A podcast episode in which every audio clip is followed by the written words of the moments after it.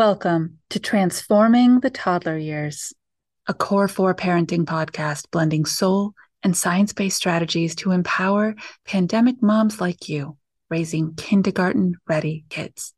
I'm Cara Terrell, your host, a lifetime lover of littles, girl mom, early childhood educator, and conscious parenting coach who truly believes that how we connect and collaborate with our kids in the first five years is how we raise world ready kids who will change this world. Hello, mamas, and welcome back to the Transforming the Toddler Years podcast.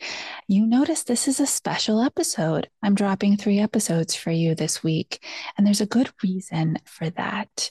It's time sensitive. It involves teeny kids and their health and a fun challenge. So I know you love all those things.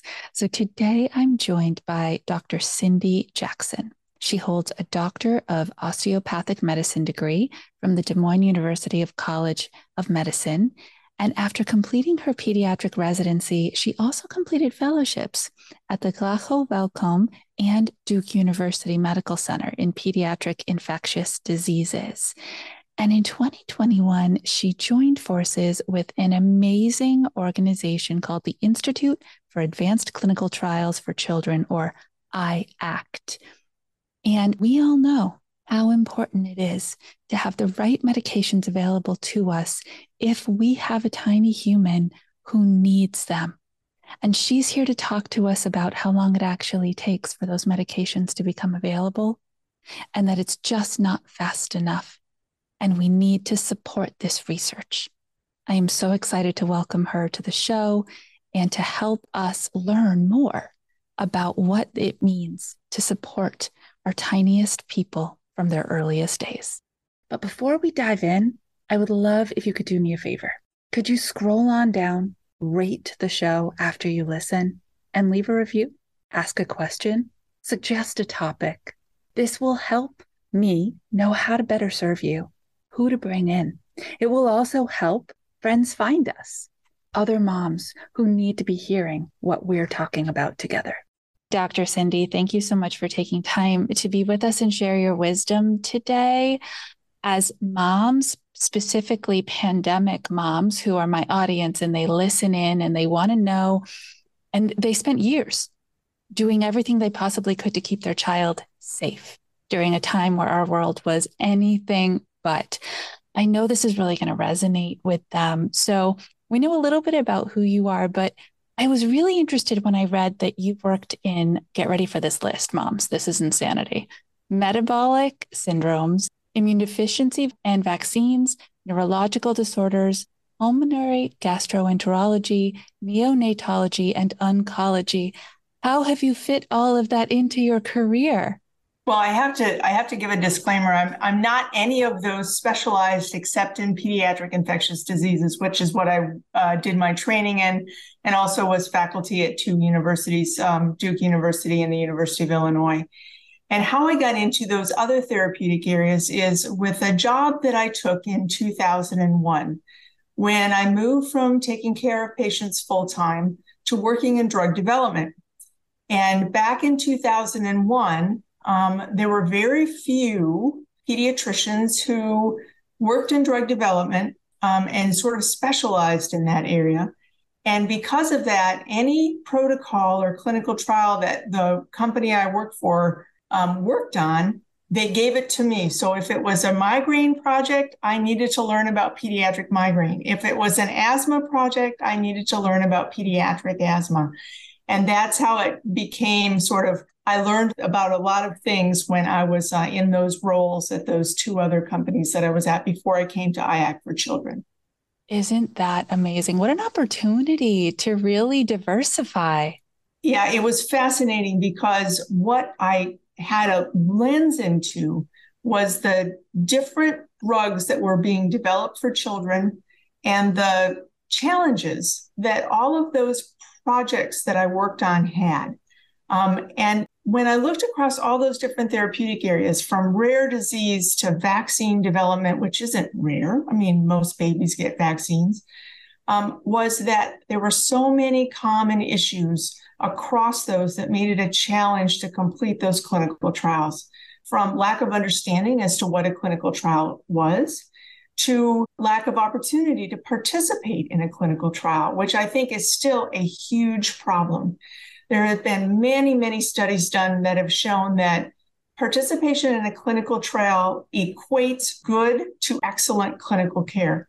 So those those children and families who participate in clinical trials actually sort of get super care because they're seen on a regular basis they're checked in on their on their child's progress on a regular basis there's um, laboratories measurements other things that are done on a regular basis and think about your visits now with your pediatricians how long do they take mm. 15 20 minutes tops maybe a little longer for a yearly physical and that's nothing to say wrong about the pediatricians that you're seeing, but that's the reality of how they need to practice. So imagine being part of a clinical trial and having an hour to spend in an office where you're talking to a nurse who does nothing but work on this particular trial, a physician who's invested in working in uh, this particular development area, like a new drug, a new vaccine, a new device. So I think that the biggest issue and some of the work that I've done before was talking to parents about why they did or didn't have their child participate in a clinical trial. And the most common reason was in the two separate studies that I did, over 70% of the time it was because they were never asked. So, and once asked, most parents will participate when their trusted healthcare provider believes it's in their best interest. So that's sort of the realm of clinical trials in children now that the biggest problem is most parents aren't asked or there's not a clinical trial available to them in their area. Amazing. Wow. And it does sound like there's a really high quality of care and attention when you choose to participate. As a mom, my kids are grown at this point, but I do remember having lots of questions. My question is I wonder if moms parents in general are coming looking for the answer. And if they come looking for the answer and there isn't one, but they're not asked to participate in a trial, where do they go? Yeah, that's a really good question. So there are a lot of children with complex medical issues for which there isn't one good answer. So a lot of people do what they do, what I do is I get on the internet and start looking for things like could my child have X? Should I go to this clinic, doctor, hospital because they might be able to find what's wrong with my child. Or my child has a specific thing. So it might be part of their disorder, like they might have uh, reflux. So reflux, vomiting, or something, but they may have some other issues associated with it. But they look up is there a trial for my child with reflux because the medicines I'm using aren't working? So you can go online and find those things. Sometimes it's not easy to find. Um, and if you do find a site, uh, which is usually a medical clinic, a hospital, a children's hospital, a university with a large pediatric program, it may not be close to where you are. So it's very difficult for you to participate. So I absolutely hear what the problem is. And again, it's just it's frustrating for everybody involved it's frustrating for the primary care pediatrician it's frustrating for the families so there's a few things that I read in preparing for this interview with you that blew my mind. Most of the time, and I think I know where you're going to go with this, most of the time it blows most parents' minds. You know, so we're out here, this amazing group of moms doing our best to do our best mm-hmm. work, but we don't have all the information. So I read it takes an average of 15 years to complete a pediatric drug development program how long does it take to complete an adult program? Four or five, less than that sometimes, depending upon the indication. And if you think about it, it makes sense.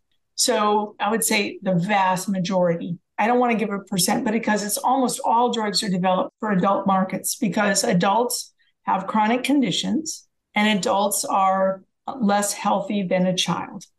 So when you take the totality of drug development it makes sense that most drugs are developed for adults.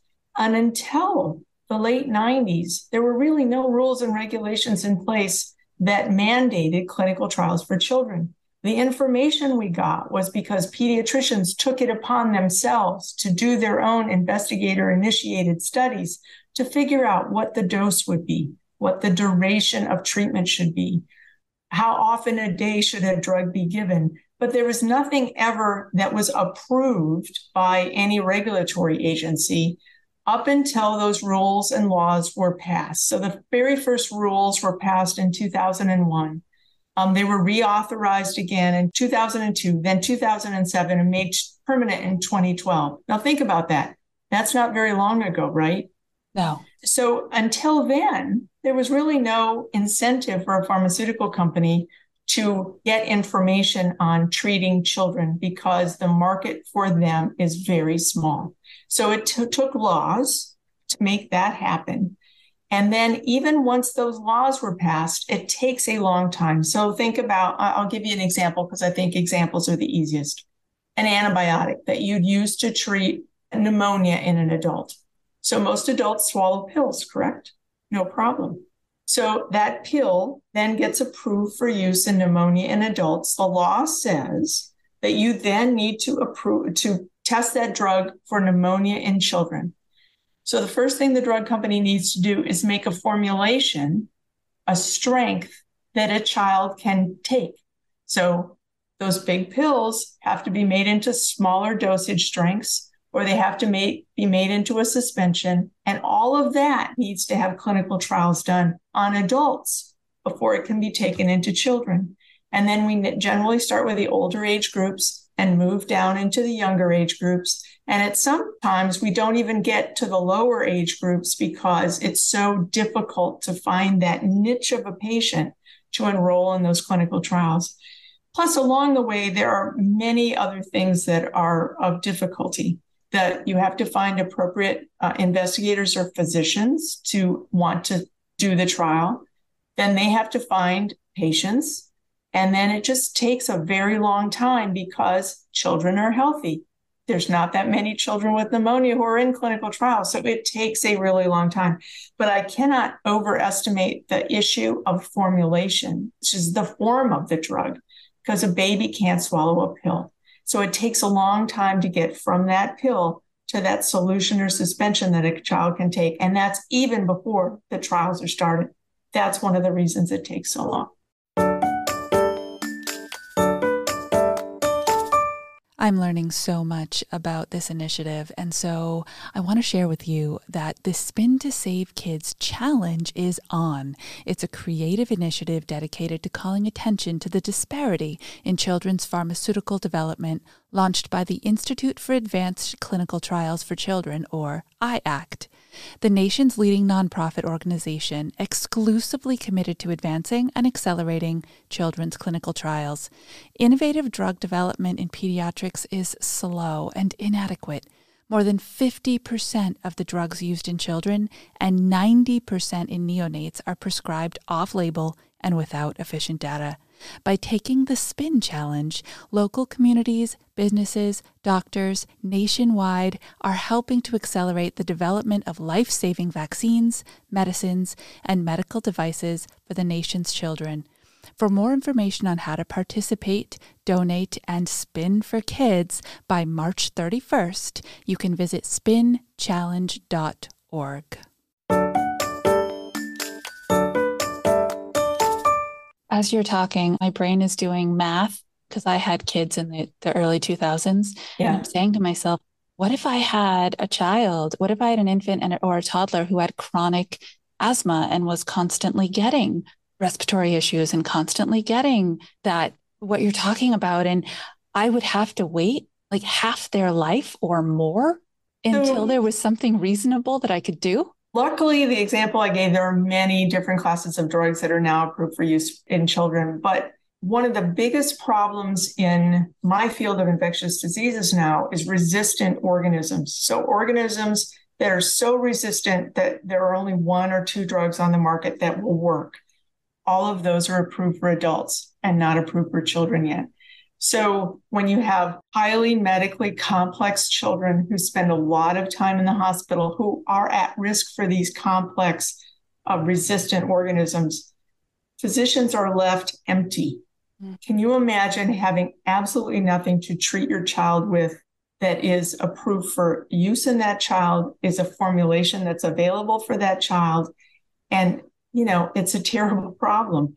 And it's one that most people don't realize. So the, the numbers are the ones that I tell my family when people say, What do you do all day, Cindy? I don't understand. And I say, Well, I try to improve the process of drug development for children. Because were you aware that around 50% of the drugs that are used usually in children have never been approved. So if you look at that package insert that comes, when you get down to the thing that says about children, it'll say use in patients less than 18 has not been evaluated or tested. And then it'll say call your pediatrician. 50% of the drugs that we use commonly, 50%. Now, that doesn't mean there's no evidence. That doesn't mean that someone hasn't done a trial that has not been uh, for approval purposes, which is how we get by in the pediatric world. But still, I think it's unconscionable because that doesn't happen for adults. I don't think that's okay. If you go to the smallest of infants, those premature babies that are in neonatal intensive care units, 90% of the drugs have never been approved or tested in those age groups. And think how complex that is the difference between a premature infant who's four weeks premature and one who's eight or nine weeks premature is huge. So the difficulties of doing those trials is certainly there, but that doesn't mean we shouldn't do them. Wow. I know there's just so many moms listening and doing what I just did, which was my shoulders ended up at my ears. I took this big sigh of how can this be? So tell us about the organization that you teamed up with called the Institute for Advanced Clinical Trials for Children, or IACT. Tell us what they're trying to do and how you are working with them. So, IACT for Children was formed in 2016 after a large meeting that was sponsored by the American Academy of Pediatrics was held in 2014. That meeting brought together stakeholders in uh, care of children, patients, parents, the FDA, the National Institutes of Health, many of us who are working in pediatric drug development, academic investigators, experts in their fields. And we all came together, and the question was how can we improve the clinical trial process for children? Remember, this is 2014. The ideas that came out of that meeting were how IACT was formed. So, IACT was formed to be a public private partnership um, with funds that we got from the FDA and from pharmaceutical companies to serve sort of as an honest broker, an organization that can look at the variety of issues in the ecosystem of drug development for children, bring all those different stakeholders together and come up with solutions to the issues that we face with drug development for children. One of our biggest issues is this gap between adult approvals and pediatric approvals. So that lag time you talked about earlier, we don't think that's all right. And we're not the only ones, but we're really the ones that are focused on this particular issue and problem and trying to support investigators slash physicians who are doing these trials, the sites that they work at, their staff, to be able to train them to do these very rigorous trials that need to be done for approval and labeling. So that's the organization that I sit in now. I'm happy to be there because this is a an issue that you know I've worked been working in for almost 25 years now. And there are solutions, but there has to be sort of this independent group to be able to work on uh, getting to those solutions. So that's that's where IACT fits in the scheme of drug development for children. Amazing. And one of the things here at Core 4 Parenting that we talk a lot about is awareness, right? This I talk about the COVID generation and people say the what? And I'm like, oh, let me explain to you what what's happened as a result of the pandemic and these millions of babies that were born during that time frame. So there's this awareness factor. And I've learned so much from you already today but you are and IACT are in the middle of an initiative to raise awareness about this issue, and you're doing it in a really fun way. Can you tell us about that? Yeah, we, we think it's fun. So, like I said before, most people don't know about the drug development gap. Most people don't understand that many of the drugs used uh, in children today are unlabeled. Um, there's no label indication for their condition. So, COVID did one thing for us and I did a lot of bad things. But I think in the clinical trial world, it did one thing for us, and that is it made clinical trials part of the national lexicon. You couldn't turn a TV on without hearing about the first patient dosed with the vaccine. You couldn't turn a TV or a radio or open the newspaper or look at your, your phone news and, oh, look, this drug was approved for conditional use for treatment of COVID. Oh, the first vaccine is approved for use in children. So clinical trials sort of came out of the closet, so to speak. Uh, and people had heard about them and they know now a little bit more about the importance of them we've known for a long time, but I don't think we've been bold enough to come out and just make sure families, parents, grandparents understand that there is an issue here. And I think the only time anything gets done is when parents get energized and activated about something. And I think this is something most parents should get energized and activated about virtually all children are going to have a prescription drug given to them at some time during their life. It would be an extraordinary circumstance if there was not one given. So I think it literally involves every parent, every family across the spectrum of the United States. So we decided to do something about that. We decided to put our stake in the in the ground and say it is time that the public is aware of the issues surrounding pediatric drug development, the complexities, the challenges, but also the rewards and how important important it can be for families and children. So um, we envisioned a program called Spin to Save Kids. I like to say it's the ice bucket challenge without having to get cold and wet. You don't have to dump a bucket of ice over your head. You can spin anything you want. So we've got people who are dancing and spinning. We've got people who are on ice skates, snowboards, riding exercise bicycles, spinning their hair, spinning their dogs around. I've got a little fidget spinner that, you know, or spin. Take a little seven second video, post it on, on whatever social media platform you want. Our website is www.spinchallenge.org you can go in there, you can get the instructions, what the hashtags could be. And we want to pepper social media with Spin to Save Kids, Spin Challenge, and to get everybody sort of jazzed up and understanding what is happening in drug development for children. Because it literally, like I said, affects every child here in the United States and really globally.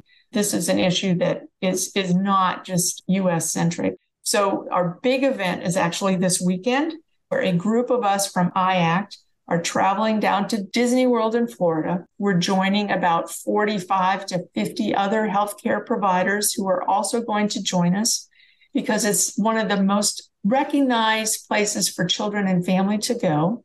Kids love Disney World or Disneyland. And we are going to attempt to set the world record for continually riding the Mad Teacups ride at Disney World in Orlando. Why Mad Teacups? It's one of the top three rides kids want to go on. And we're going to have a person representing IACT on those teacups, we hope, for 24 hours. We're going to rotate through and ride. So if you watch our social media on Instagram, IACT, you'll see a bunch of people in white coats riding the Mad Teacups. It's the mad doctors and nurses and families who are trying to bring awareness to the issues surrounding drug development in children. What a fun way to yeah. kick this off. That's amazing. I can't wait to see that and live vicariously through you. I've been there. The teacups were not my favorite ride. I don't know after many, many rides if it's going to be my favorite ride, but I'm going to give it a good old try. Amazing. Wow. Well, we are going to have all the links in the show notes to share the website and the socials and how people can get involved through donations if they feel led to do that. And then, of course, how they can go onto their own socials and have a fun connected event with their kids doing some spinning. Yeah, we've got a lot of kids who are involved already. Uh, we've got some teams. We've got different things like dance studios and different teams, sports teams are involved. So we really hope it becomes, you know, something fun for everybody to do to take advantage of a fun event that you don't have to go anywhere to do. You don't have to walk, you don't have to run, you don't have to ride a bike 100 miles. You can spin in the safety of your own home your own driveway or um, whatever you'd like to do. I'm a horseback rider, so I taught my horse to spin. So hopefully you'll see my horse and I spinning on one of the videos. Oh, isn't that fantastic? A spinning horse. This just yeah. gets more and more interesting.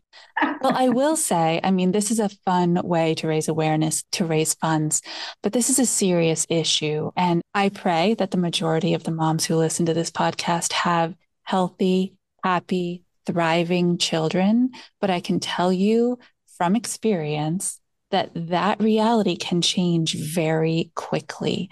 And so, whether you have happy, healthy, thriving kids at home, or you do have a child who has some needs and some struggles medically, please take advantage of this opportunity to support all the other parents who are going to need these drugs someday. Hopefully, it's not you.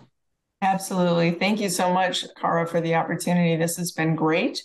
And we would enjoy anybody joining us for a little bit of a spin. I learned so much through that conversation with Dr. Cindy today, and I imagine you did too. Things we had no idea about in the world of medicine for our young kids. So I've decided I am absolutely doing this challenge. In fact, when my little girls were little, we used to pick them up and spin them. I can't really do that anymore with them being so grown up, but you could. That sounds fun. So I'm going to do this challenge and I challenge you to do it too. Upload a short video, seven to 10 seconds of doing something with your kids involving spinning to your social media attach the hashtag spin challenge and tag me so I can see yours too. Thank you, Mama, for making time for yourself and prioritizing your parenting, listening to this podcast. Until the next episode, stay mindful and proactive as you transform the toddler years.